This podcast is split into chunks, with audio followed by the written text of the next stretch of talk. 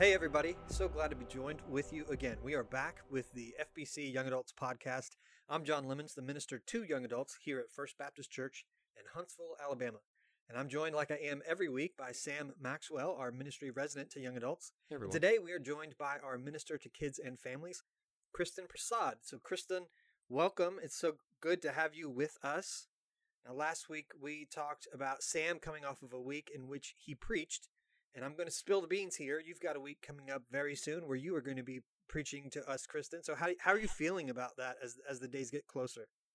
Uh, so this is my first time preaching. Nice. Um, so there's a little bit of you know nervousness, definitely. Um, and I don't know how Travis does this every week. I don't know how pastors anywhere do this every week. Serious. um, I yeah. but- keep going. Yeah, it's it's exciting to to be uh, you know listening for for what God's putting on my heart to talk about, and it's a huge responsibility. Like when you get up there and speak truth to people, Mhm. it's Yeah. a big deal. Yeah, you definitely Yeah. feel the weight of it. And I remember the first time that I spoke at First Baptist. I don't know if uh, Travis has given you the speech yet, but he gave me this speech about how it carried tremendous weight, and there was a long line of great preachers and well-respected preachers at First Baptist Huntsville and all this stuff. And I was like, all right, well, thanks, man. No pressure. Yeah, for But- real. Like I was feeling pretty good, and then you told me that story, and I was like, "Oh, you're right. It is a pretty big pulpit. I Yeah. should be nervous." Yeah. So, not Kristen, though, like your dad was a pastor, right? yeah, and I remember thinking at the time, I don't know how he does this every week. You know, if I get too freaked out, I'll just go sit on the stairs and, you know, Yeah. do like I do most weeks. Mhm. Excellent. Excellent.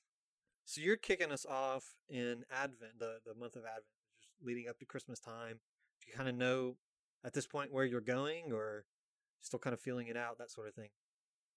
Wi- With the sermon, um, Yeah. So I have a, a lot of related thoughts Yes. that are kind of banging around in my head. So Mhm. I I need to put pencil to paper, or you know, That's- that's kind of I tend to think through writing things out or typing things out, and that's how my ideas kind of coalesce. So Yeah. I gotta do that. Yeah, I feel that too. And in fact, I will go ahead and say the three of us have it harder than Travis does.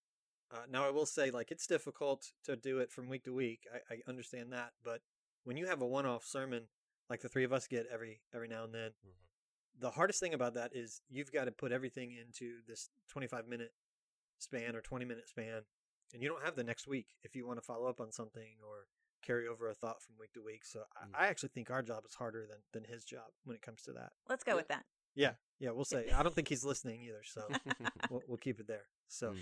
Well, we're looking forward to it. We're so excited to to hear you uh, lead us in worship on that day, and and uh, excited to hear you lead us today as well in, in the discussion that we're having. So, we are on week three now of Holy Ghost stories, which is our look throughout this month of October at encounters with the Holy Spirit. We heard an introduction two episodes ago of how we are approaching this topic, and Last week, Sam and I shared our stories of some of the unusual experiences or events that we have had in our lives. And today, like I said before, we're going to hear from Kristen and hear some of her stories. We've also taken a cursory glance at, on the encounters that people have had with God or the Spirit of God as it is described in Scripture. And hopefully, we've given you some insight into how to think about that and compare it to your own life.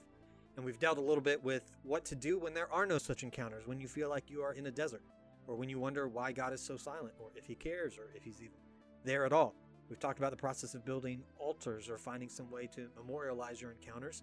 And we'll, we see this littered, littered throughout Scripture the idea of building altars or, or naming places or holding festivals for the purpose of remembering what God has done in our lives and the lives of those who have come before us and passing on those stories to the generations that come after us. Now, as we get talking with Kristen, I, I don't know what she's going to say, but we'll compare notes and see how much of that, that she agrees with or, or it lines up with her stories, and we'll have a conversation about that as well. But before we dive too much further into t- to today, I want to give a brief overview of where Sam and I have gone and how we framed this discussion in the last couple of weeks. So, first of all, we are approaching this from the concept of unusual encounters. So, you should feel something when you read scripture. You should feel something when you sing and you pray.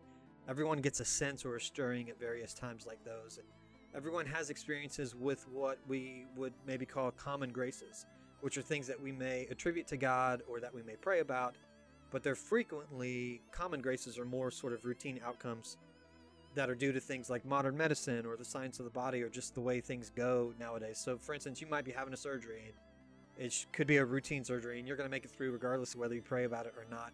you coming through that is not the result of God directly intervening, but it's a result of what we call common grace. So you live in a time and a place where you have ready access to this, and God has built us as human beings to make discoveries that allow us to help each other through surgeries or medicine or knowledge or whatever it is. So those are common graces, and those are not the types of encounters that we're talking about with this. We are talking about uh, unforgettable experiences. Those are forget- forgettable experiences. You won't remember the details two weeks after they happen. But the types of experiences that we are talking about are things that you would tell your kids about, or things that you can't explain, or things that you remember where you were and when it was. Uh, in week one, I shared a video in the notes, uh, the show notes of Denzel Washington talking about an encounter that he had, and he had narrowed it down to a specific year. My experiences that I shared last week were narrowed down to specific windows of time in my life. So these are monumental, unforgettable experiences in your life. That's what we're talking about. So, on that note, there are a few characteristics that I found in my thinking about and in my exploring this topic. The four characteristics that I've found are one, it's personal, it's something that's happened to you. So this can be a dramatic, transcendent experience, or two, it can be an experience that you don't notice as it is happening, but when you get to the other side of it, you look back and you see a chain of events that you cannot explain other than a force outside of your control. And I would go on to argue, I haven't said this in other episodes, but I would argue that this is sort of a universally recognized experience by, by people across cultures because you will find people talking about this and maybe calling it fate or maybe calling it karma or they might call it God. So I would say it's a universal experience, meaning that people everywhere across time and across culture experience this. It doesn't matter where you live or when you live, people universally experience this. So this podcast, this series of episodes, is an attempt to help the listener see how we have measured those types of experiences against the experiences experiences of others as they are shared in scripture. And here's how we will see the similarities and the common experiences that all people everywhere have had with the experiences that people in the Bible have had. So that's kind of all under characteristic one. It's it's personal, it's something that's happened to you. The second one in my study of this is that you tend to have a yearning to define it it stands out, like I said earlier, as a defining moment or an unusual moment in your life. You, you wonder what to do with it. It might change the course of your life, that sort of thing. The third characteristic is you may begin to doubt it. You may begin to have uh, or, or sense that your memories of it begin to fade over time. And you may sense a need to memorialize it somehow uh, because it leads to characteristic number four. It does not happen often in your life. Not, we're not talking about things that happen weekly or even annually. This, these are things that might happen a handful of times in your life. So those are the four characteristics that I've kind of seen and shared as we've talked about this the last few weeks. As I've said before, those are not it's not the definitive list of Holy Holy Ghost encounters and it's not an exhaustive list of Holy Ghost encounters. So all of that said, Kristen, off the top before we get too much further, I'd love to know how those characteristics resonate with you in your stories. Would you agree with that list? Would you add a characteristic to it or take a char- characteristic away? Anything like that? Yeah, so that's a great question. It's it's interesting that you talked about common graces today. I've listened to the other two podcasts and and they're great. I've really enjoyed hearing your stories. And but one of the things that has stood out to me is the fact that you know, as believers, when we when we accept Christ, when we decide to follow him, we all get the Holy Spirit, right? Right. And so I've been trying to figure out because I'm a kids minister, so I need object lessons for, yeah, to explain yeah. things. I've been trying to expl- to figure out a way to think about the difference between those encounters that that we've been talking about that you've been talking about the last two podcasts and the everyday and so here's what i've come up with okay. and you can agree disagree i don't think it I, I haven't found any place that it disagrees with what's in scripture but um but uh anyway so so here's what i think. I feel like there are so every human being has our own spirit right? Right. We have our in in the bible and i've learned this listening to um the bible project podcast which i think you said you were going to link in the show notes yeah and yeah. there's some really great stuff there but the same word is used actually in scripture in the old and new testament one greek one hebrew that um to describe our human spirit so like our our will and our life force as is used for the holy spirit god's mm. spirit and then there is so there are those two sort of um, not competing forces once we become Christians, right? Because Paul tells us that we should be in step with the Spirit. So hopefully those two are are working together. But then there's also the competing force of our flesh, right? Our sinful nature. Hmm. So I think that if you think of each one of those as sort of a dial that you can turn, Mm. Like when I sit down and I want to study scripture, I have to um I have to go into it willing to uh subvert to no, that's the wrong word, but willing to uh, set aside my like what I want to read in scripture and what I want to hear from it. Uh, I can't go in looking for God to rationalize something that I, you know, that I want. Um, Right. So I have to turn down those dials on myself and my own will in order to hear the Holy Spirit, right? Right. So I think that in our everyday, like what you say, those common graces, those are just like this tweaking. And so we have this this experience with the Holy Spirit kind of in and out. And I became a Christian so early in life that I feel like I it's hard for me to think of life apart from the Holy Spirit. Like I can't really remember what it was like not to have that be a part of my life. But when we're talking about these big moments, I think sometimes God turns up the volume really high Yeah. on the spirit. And so we get these like shouted at us when we need them. Or sometimes, like last week, you told a great story that you referred to as kind of the, the dark night of the soul, right? Right. Right. So sometimes I feel like there is a period of of waiting uh, or when God is trying to get our attention in a different sort of way. So if you think of like a teacher in a classroom, you can have a teacher who goes into a loud classroom and yells over everyone, right? And Right. it just kind of creates chaos all around. But I think sometimes God is like that teacher who just speaks in a calm, steady, even tone until everybody gets really quiet and they're sitting on the edge of their seat. So I wonder if there aren't times when God is like, I need you to just get really, really quiet so that I Yeah. can whisper something into your soul. Does that make sense? Yeah, yeah. Well, and, and you you bring up a good thought too in terms of the difference between having an encounter or an experience that's sort of this transcendent or something that's beyond me versus the idea of being full of the spirit. Because we are mm-hmm. we are supposed to have the indwelling of the spirit. And and that's a good discussion that I hadn't thought about as far as I mean, you could go any number of directions when you're talking about the spirit and the presence of the spirit and the person of the spirit and the Trinity and that's one one way you could go with it. And I do think there is that. I, I think, um, you know, getting back to the idea of common graces, like there is this sense when when you when you have a stirring in your soul, when you have a kind of a soft, you know, whispering sort of, or or maybe like a a sense of something leading you somewhere. I I do think that's an indication of being full of the Spirit or filled with the Spirit. I don't think it's necessarily this enormous outpouring. You know, I think our, our, our Pentecostal friends would say being full of the Spirit is, you know, this sort of outburst of tongues and, and uncontrollable uh, emotions or, or whatever. And, and I would say that that can be a sign of, of an encounter with the Spirit. But I wouldn't say that's necessarily what Paul's getting at or any of the apostles are getting at when they're talking about being full of the Spirit. And I would say, too, you know, I've heard before when talking about salvation experiences or, or or the process of discipleship or what we call sanctification which is the process of becoming more and more like jesus in our in our life the idea uh, sometimes let's say like you're worried um, you know am i am i really saved? Did i really mean it when i when i prayed the prayer of salvation or when i committed my life to christ? And i've heard people say before the fact that you're worried about it is a sign that you are because if you Mhm. weren't you probably wouldn't be worried about it right? So i think things like that are a sign of the indwelling nature of the spirit where we have these senses or we have these thoughts that probably wouldn't come to mind if we weren't believers. Mhm. and so i think there's that sort of sense of we have the holy spirit with us leading guiding and and that sort of thing versus this other thing that we're talking about where it's these sort of like you said where the god cranks the volume up you know? So um that's a great point to to lay out before we get too much further into this discussion. So and I really appreciate kind of your the way you talked about having dials, right? I, I Yeah. think sometimes just held over from Hellenistic philosophy, we like to think like we are either physical beings or spiritual, or we can somehow separate the two. And at least in your little metaphor, it's not that you can separate the two, but it's a hey, I recognize that as a physical being, my first and foremost is into this physical realm, and I have to kind of reduce that a little bit more to pay a little bit more attention to what God might be doing. Yeah, yeah. So, well, let's get into uh, Kristen, your stories where where God has cranked the dial. So, so share with us.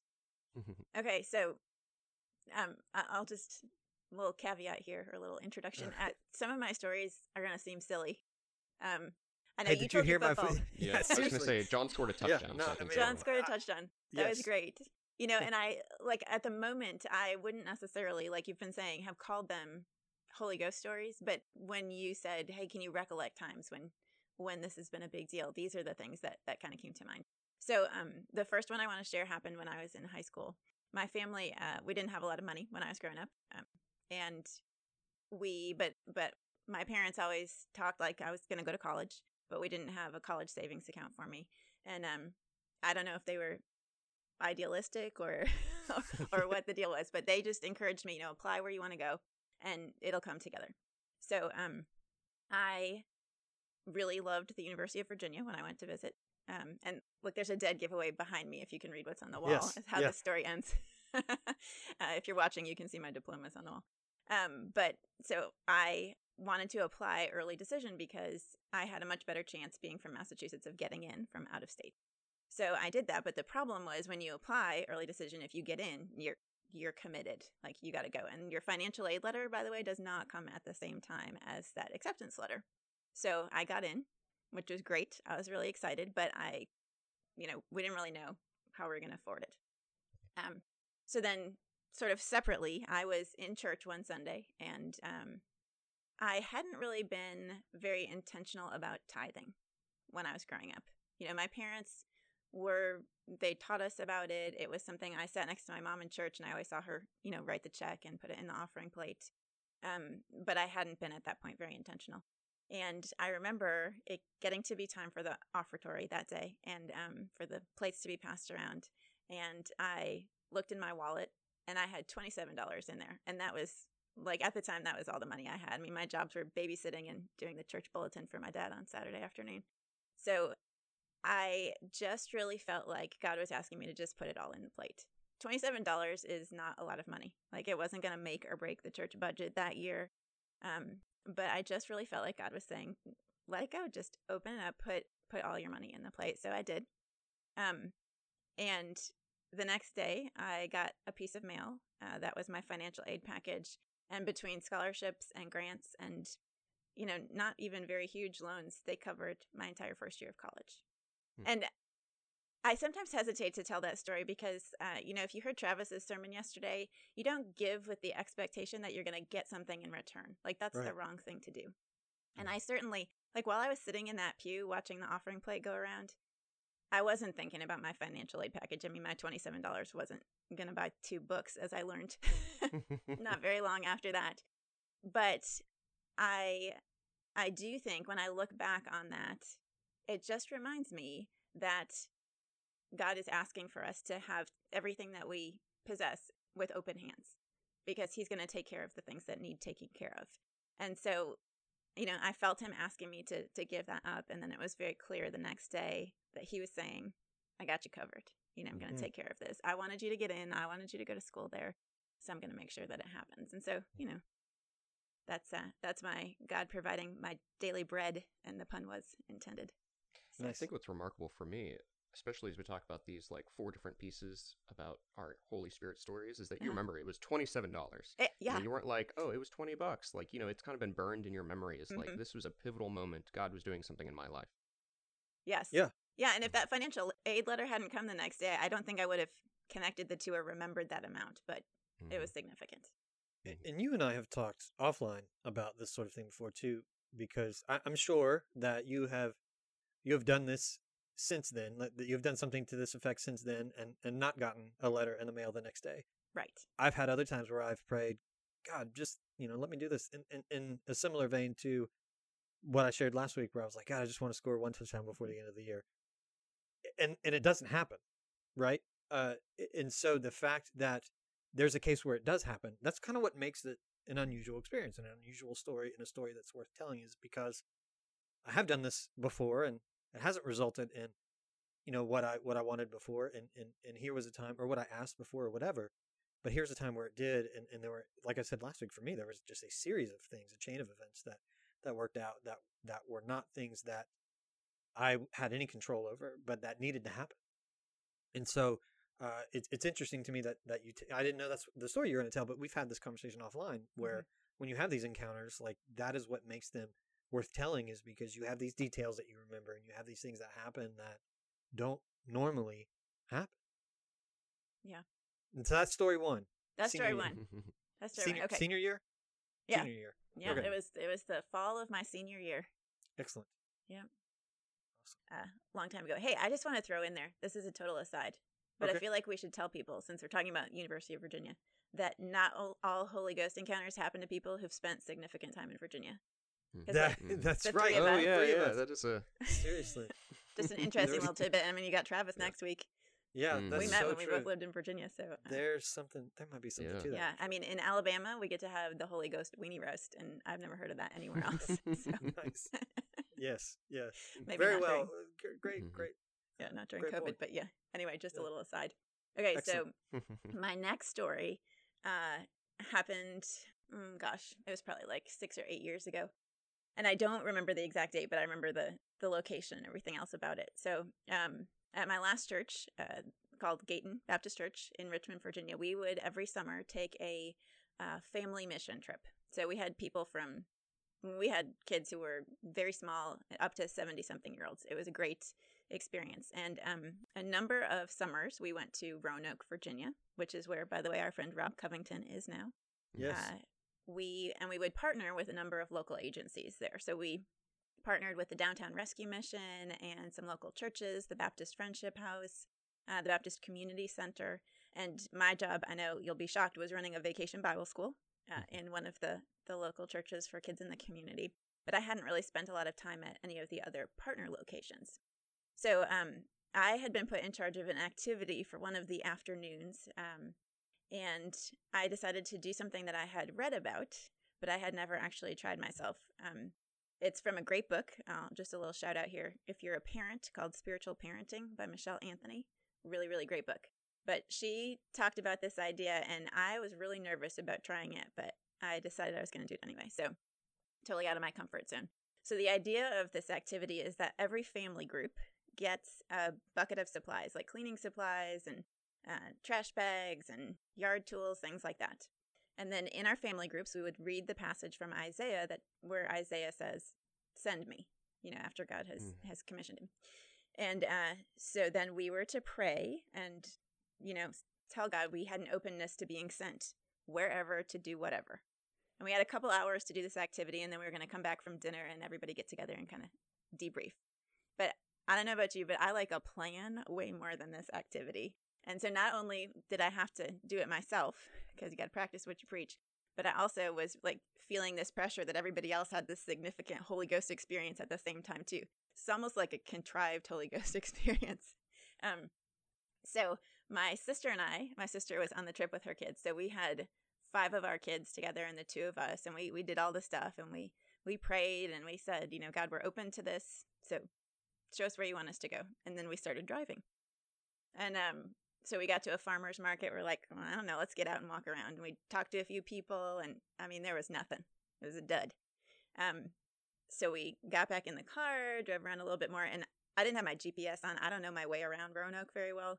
Um, we got to a church that was having vacation Bible school the next week, and um, we went inside and said, "Hey, you know, we're just offering our help if there's anything you need to prepare still." And I don't know any other church that can say this like the Wednesday before, but they were totally ready uh, for vacation Bible school. They didn't need our help. Nice. So, you know, after there's like time on the road in here, the clock is ticking, and we're feeling like, you know, this is just really not panning out the way that it's supposed to. And the kids are trying to be encouraging. They're like, well, what about, what about? And, you know, eh. it was really difficult.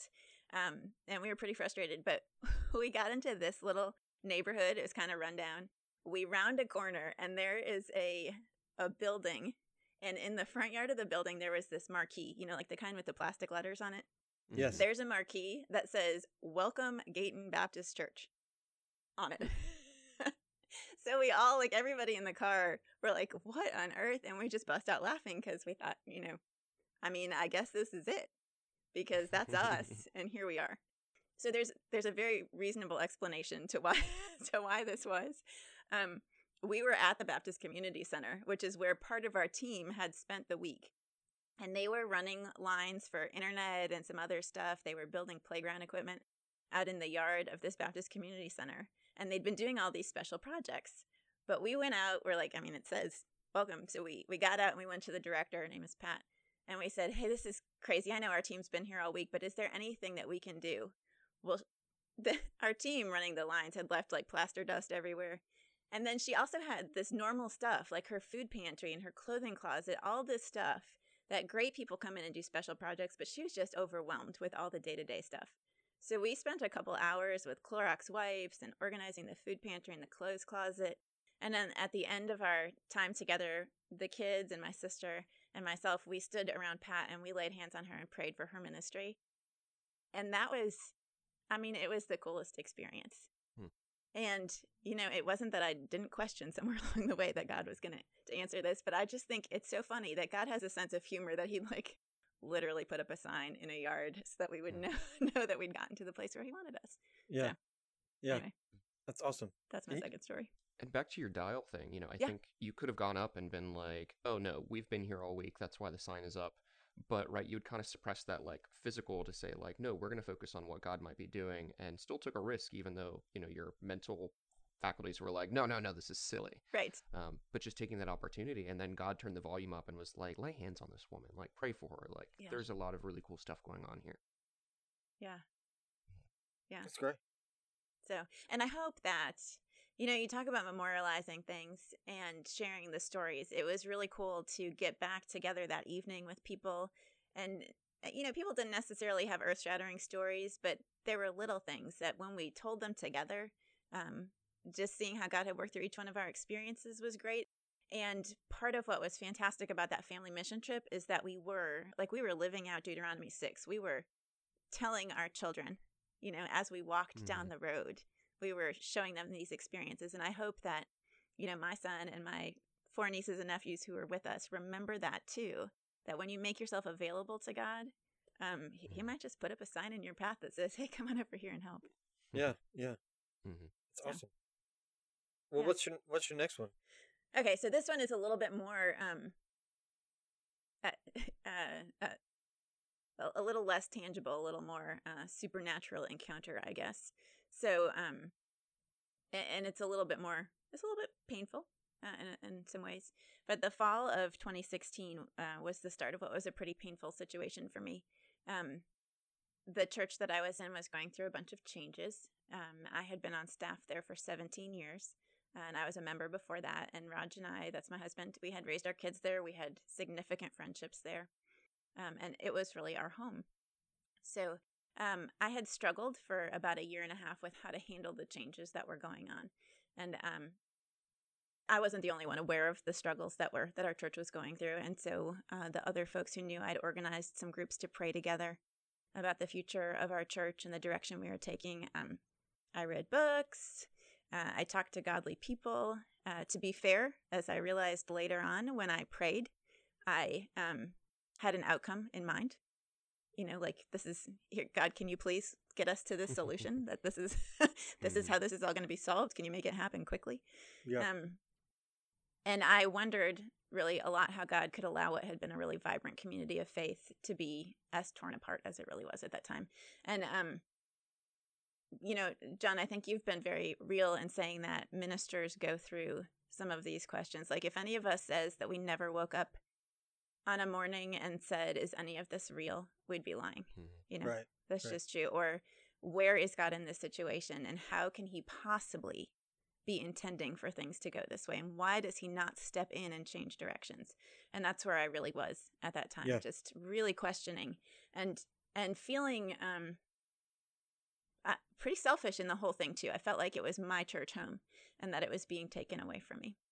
Um, but in the early months of 2018, so it was like, you know, a year and a half into this season, I started feeling like it was time to leave and that um, what God really wanted was not to make the changes that I thought were necessary to the situation, uh, but that He wanted to remove me from the situation. Uh, again, thought that was unfair, but um, I heard, I heard Him say to me, and this is not the big moment yet. This was a smaller moment. But I felt like he said to me, This is not your church. This is my church. Hmm. And that was really uh, humbling on the one hand. Uh, I was, was that like, in a personal like prayer time kind of thing, or was that in, in a place and time? yes, could- it was in a personal prayer time. Um, I wish I could say that I am really good at journaling all the time, but I tend to be better at journaling when I am going through a hard time. Yeah, yeah. Um, Mhm. and I really feel like I need to. It helps me. Uh, it helps me focus on my prayers sometimes if I just write out what's happening.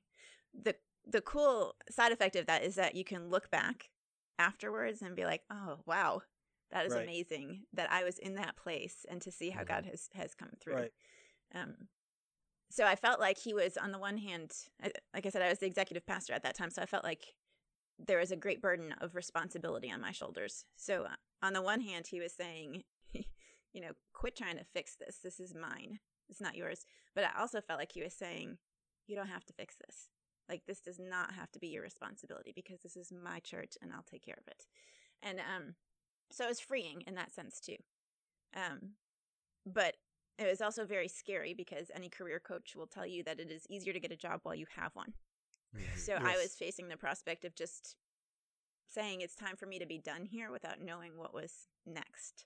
Um, Mhm. and that can be intimidating. Sam, I think maybe you've had some similar all about that. similar experiences. Yeah. Mhm. Um, so in early May, I actually went to a a conference with my team, and it felt really weird because I already knew I was leaving. I was pretty sure. Um, so it felt crazy to go to a conference about you know how to do church when I wouldn't be able to apply it. But we you know we bought the tickets, we'd made the plans. I needed to still leave well and encourage them to continue in ministry. So so I went with them, and um, it was in Atlanta in this big coliseum with like eight thousand other kids and student ministers. Um, and if you've never experienced that, it's it's something. It's a whole lot of happy people sometimes.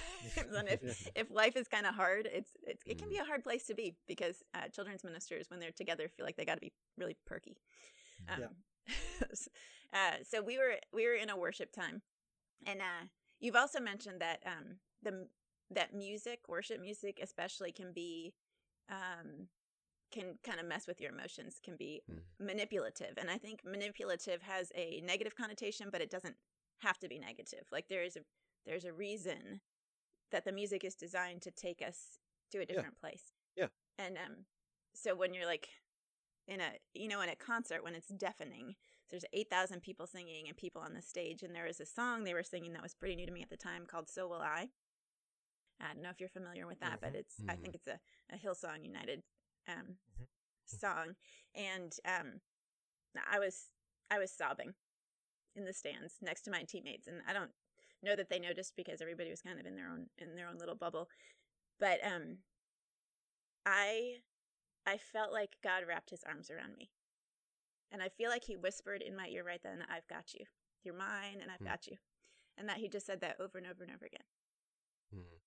and I thought, okay, this is crazy. I've heard people talk about experiences like this, but I've never had one where I could almost feel a physical presence. And um, and I really did in that moment. And I think I actually looked up the lyrics when I was preparing to tell my story, and um, it says, "As you speak, a hundred million galaxies are born." And I thought, the God who spoke a million galaxies into being spoke to me, and that was pretty amazing. Mhm. That was awesome. Mm. So, it, and I don't think it gets any better than that Mhm. and so like things weren't easy from from there on out there were still struggles um but i just felt that reassurance that that god was walking by my side through Mhm. through every part of it so that was pretty awesome That is awesome. Yeah, that that's interesting. Um, it kind of John. It's more than interesting. That's that's a well, cool no, story. What, what I find interesting is it it mirrors. Uh, you know, I, I said last week, like, hey, let's go out to lunch or coffee. I'll tell you about how I came here because there's there's a lot of similarity between that. Uh, Now, I didn't have the like voice or or the the physical presence, but I I had I was kind of in a similar place, and and I had you know I'd been at the church I was at for eleven years, and and I was just kind of in a place where professionally and spiritually, I'd kind of grown all I was going to grow, and I had given all I was going to give, and you know we had some some turmoil as as well, and um, it was just a difficult time, and wrestling with that was really hard, and wrestling with you know what do I what do I do with this, um, where do I go, that sort of thing, and I. Um, had kind of come to terms with, and, and and this is it's interesting you mentioned journaling because I think I've mentioned before that sometimes you can, as time goes by, you can forget, or or the the memory of the experience can kind of fade. But I think too, your your memory of how you felt when you were going through the dark times can fade as well. Mhm. And I think it's important to know, to be able to go back and, oh yeah, like that. I was feeling this low. I had questions about this or that. And I just remember being in a place and wondering if, if like I was spent as a minister, um, and, and just saying, I remember, I don't, I couldn't give you the details. I just know that I prayed at one point, God, if you want me to stay in ministry, like you've got to come up with something by Labor Day. And this was like in the spring, you know, and that never works, by the way, never works. Not since Gideon, right? I'm always jealous Mm. of Gideon and his fleece. Yeah. I want answers Yeah. like that. Yeah, I mean, seriously, like it, uh, you know, and it was kind of, I, it wasn't something that like I fervently prayed. It was just kind of offhand, but I do remember distinctly praying it. Just kind of like I'm, I'm just, it was like a, I'm at the end of my rope. This is in your hands. You got to do something. Um, and just frustrated, to be honest. And it wasn't long after that. I mean, it wasn't right away. It was a month or two. I got an email from Travis, and this, I didn't know who he was. Didn't know anything about First Baptist Huntsville my my tie to Travis was through a mutual friend who I I got to know in 2005 and had sort of been a mentor to me through through that whole time.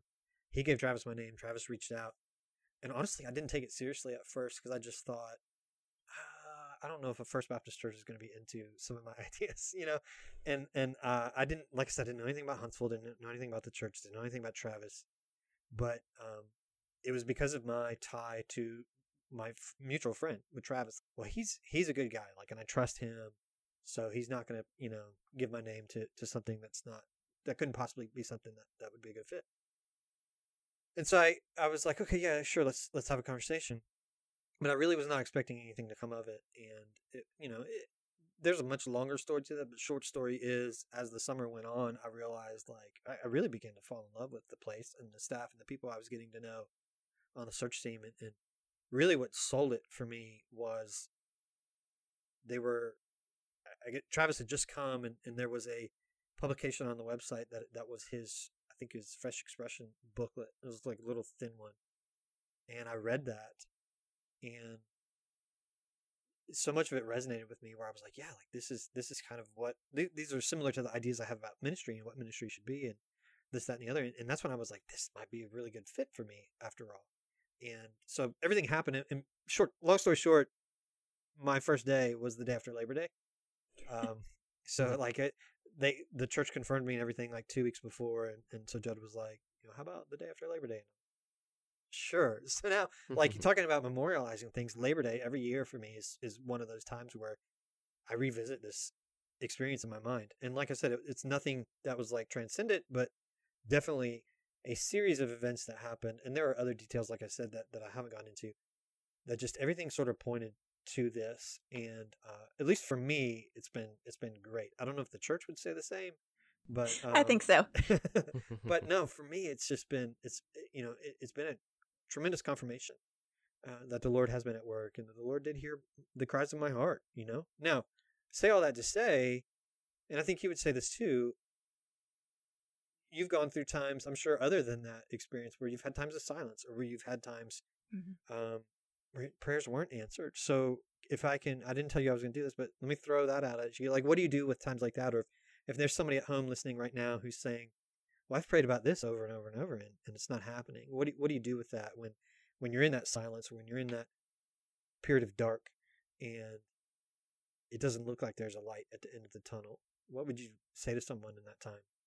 Yeah, I guess a couple of things. One is, um, gosh, scripture is full of times like this. Like you think about um, Abraham being promised a son, right? Abraham Yeah. and Sarah, and the the waiting and waiting that happened to the point where they take matters into their own hands and figure that okay, well, yeah. I guess he gave us this this promise, but we got to make it happen, right? So, Right.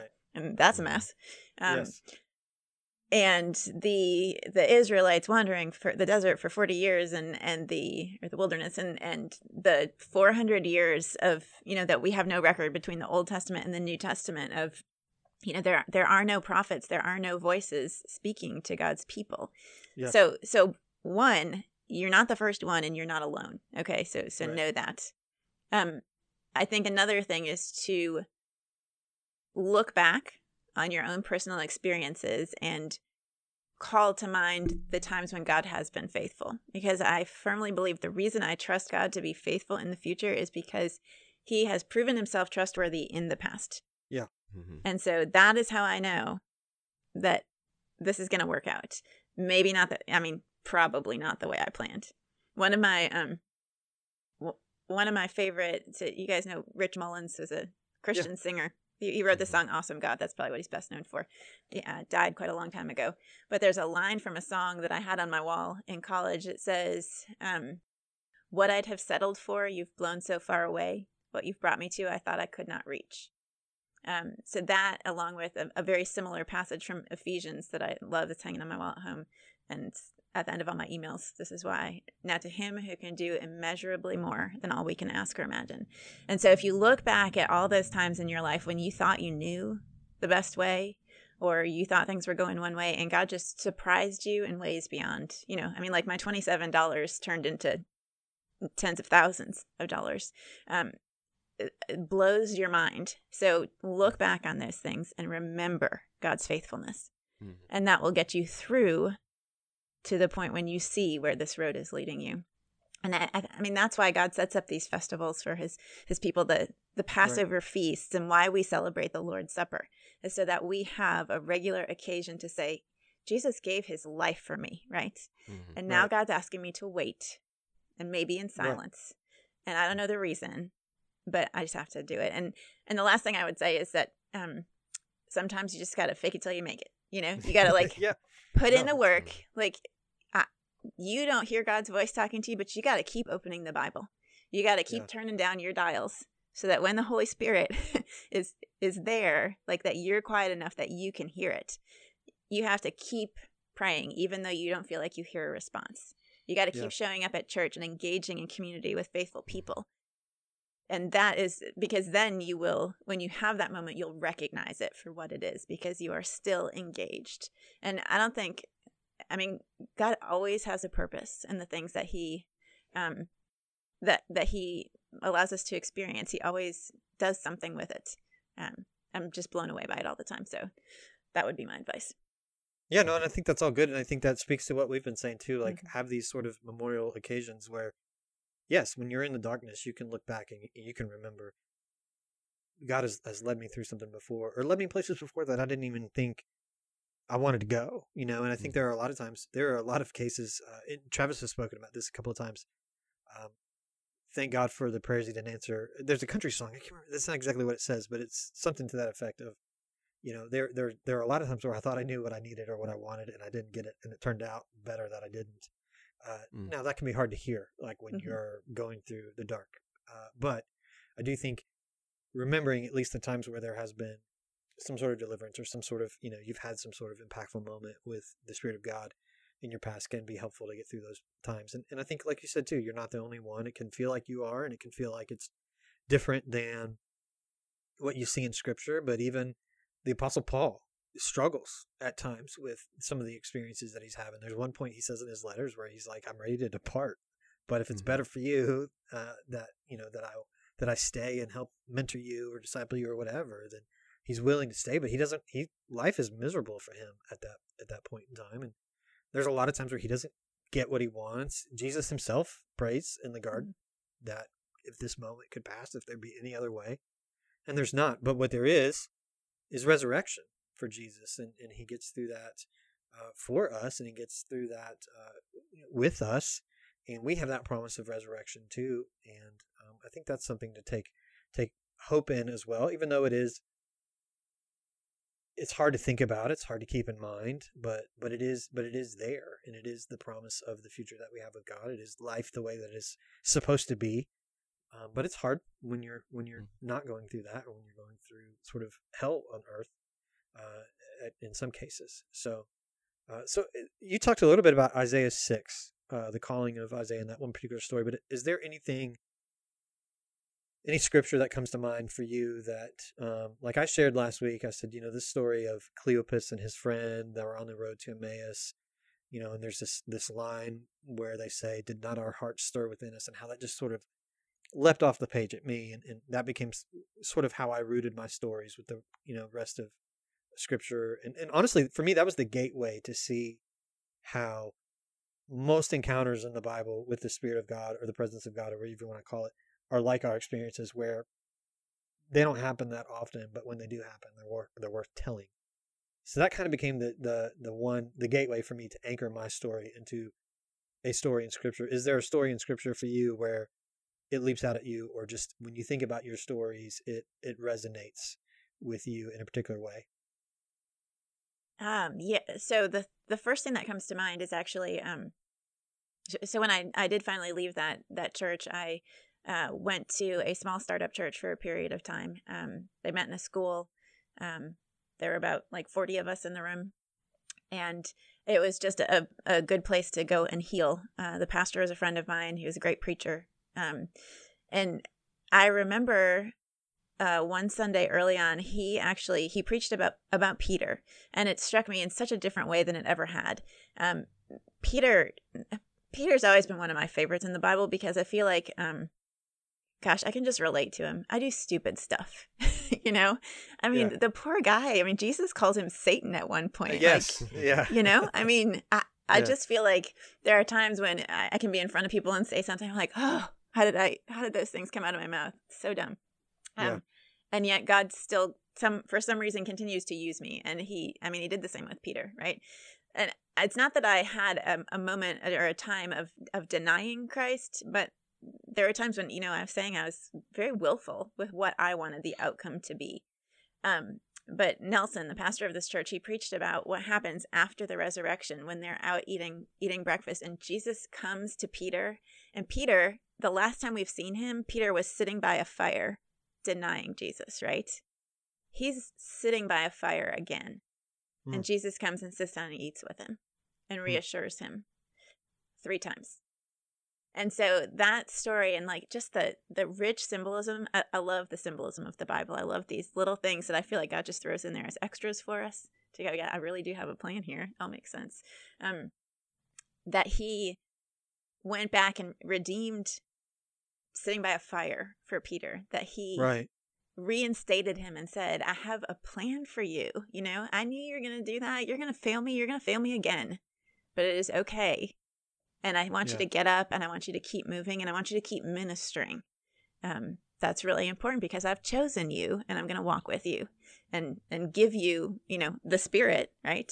To help you yeah. do that. And and then Peter um he goes on to do great things and share his story. And that's another thing I think it's important to share our stories with other believers to encourage them, but it's also important to share these stories, which sometimes seem crazy, um, with with people who don't yet know Jesus because um, I can show them the Bible and they can be like, I don't know those people. You right. can't, I'm not a firsthand witness to those things. They can deny those. They can't deny my experience, right? Exactly. Like, yes. this is me and God, and what I'm telling you is very real to me. Right. Um, so when I share those with them, the way Peter shared, you know, I walked with Jesus and I had this experience with him. Um, it's just, that's pretty cool. Yeah. And that's, that's a great segue into talking about this a little bit more because uh, we've had that discussion before in young adult ministry in the past is you know how do you how do you share your faith with people and i think we all get hung up because if you went into church in the 90s like like i did you had all these programs or you know alpha course or whatever and, and not knocking those a lot of them are really good alpha course is really good in fact but i think people get caught up in in knowing formulas or knowing some sort of structure to sharing which is it can be helpful but at the end of the day, like yeah, someone can can see through that or or knock a hole in it or whatever. But if you're just telling your story, if you're just saying, here's why I believe this, here's why I center my life because I've had this experience, and I can root it to this experience that I see in Scripture that is told over time, and, and, and I can see how others in, in Scripture have had this similar experience. Then it just becomes your story, and you know someone can share with you their story of why they why they don't believe. There's no pressure on you to make them a believer. That's up to God and that's up to the Holy Spirit. Holy Spirit. But you are a part of that process. And you saying if you if you can lend some credibility to the words on the page to someone by by sharing your story by saying, "Hey, let me tell you about what happened to me." And yeah, I'm not. I don't think I'm crazy, right? Like I think I think we can hopefully if the people that we're friends with can can assume that about us. But uh, you know, the the more we can get comfortable in just doing that and talking about the experiences we have and, and how those help us stay rooted into our faith, I think the better off we'd be, and the more I think uh, we would see people take us actually more seriously than than they do now as a whole. Mm. mm-hmm. I don't know. That's my yeah. my thought there. and taking a step back, Kristen, to something you said, and we haven't necessarily explicitly said it, but this whole series is Holy Ghost stories, right? So even though like we are participants in them, like they are God's stories of where God broke in and did something in our lives.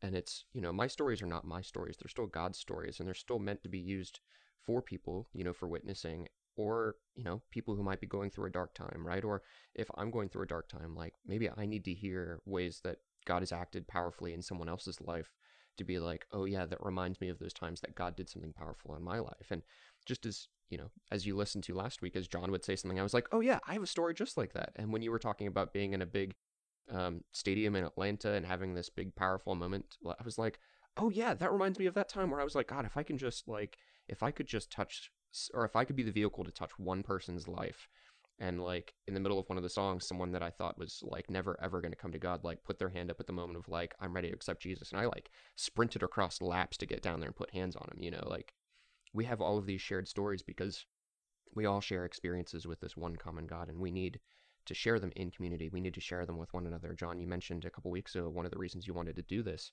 is because you wanted your daughters to hear like what your stories were and you wanted them to be perpetuated and that's what we see in the bible and when they put tomes up in rocks by water because they said these are important. These are things that you're going to see. These are our stories. These are the stories of our experiences with God. And I think that's it's amazing. It, I mean, it's just it's amazing. Yeah, and I am encouraged hearing Kristen your stories. I'm encouraged hearing the similarity between yours and mine, and I think that's another thing too that uh, as as we as we wrap this up, I want to leave a thought, and I touched on this earlier in the first episode, but sharing stories with one another because this happens so infrequently in our lives individually. I think that's why God uh, has has built us to be in community with one another, to go to church together, to to grow together in discipleship and Bible study, is so that we can be that encouragement to one another, so that we can tell each other our stories and be encouraged. You know, if I feel like, and you know, I'm going through a hard time and I don't sense God there, maybe it encourages me to hear your story, Kristen. I talked earlier uh, about Paul. You know, Paul seems to center his testimony on that ex- that experience he had with with Jesus on um, the road to Damascus and uh, seeing Jesus there. And we see Paul as you read on in Acts. He just goes back to that story over and over, even though Paul had a few other sort of outlandish things happen. Jailbreaks. Yeah, seriously. but that's but this is the story that he centers on, and it seems like even when he goes through dark times, he he he shares stories of other people when he needs, you know, the encouragement to carry him through some of the dark times. And and the other story that I'll go back to is John the Baptist, who was given the role by God to prepare the way for Jesus, right? And Jesus goes on to say there's there's none born among women greater than John the Baptist. So we're talking about someone highly regarded in in the kingdom and in the uh, the economy and in the uh, the the lifestyle of the kingdom. Like this is John the Baptist. There's there's not much higher than you can get than the role that he's been given. And John the Baptist finds himself in prison and he sends messengers to Jesus to ask, Are you the one that we've been waiting for? Are you the Messiah? And Jesus says back to those uh, those disciples, he said, the disciples of John, he says, Tell John what you have seen. That the lame walk, that the blind see, and I think he says something else. And he's quoting the Old Testament. And there's one phrase that that he leaves out in this quote. And the phrase that he leaves out is that the prisoners will go free.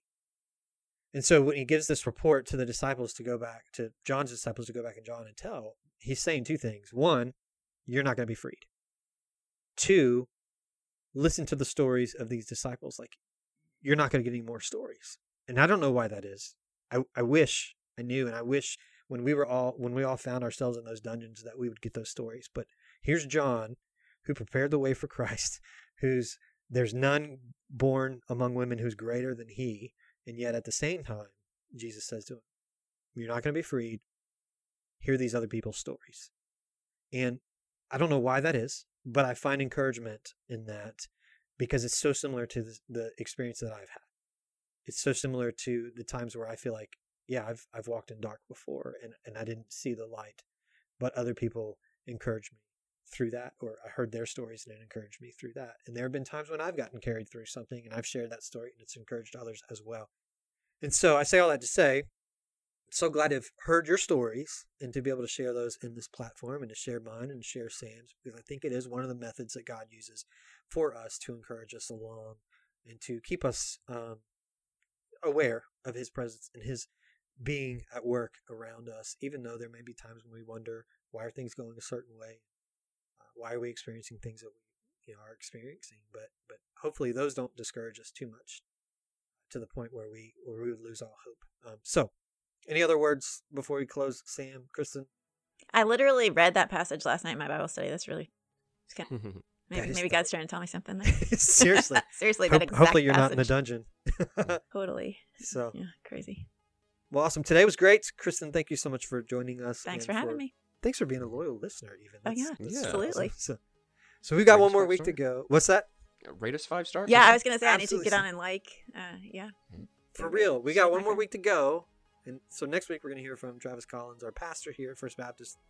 And as we've said before, we'd love to hear your stories. So send us a note through email or text or meet us for lunch, coffee, anything like that somewhere. And let's talk about what the Lord has done in your life. And as we just said a moment ago, as you're listening to us, wherever you are or whatever platform you're on, give us a like, give us a share, rate us on Apple Podcasts, like and comment on YouTube. Do whatever you can do on Spotify. I haven't figured that out yet. All I know to do on Spotify is just listen, but whatever. And as always, uh, find us anytime over at www.fbchsv.org slash young adults. Or if you're looking for kids ministry, if you're looking for the premier kids ministry in Huntsville, Alabama, go to fbchsv.org slash kids.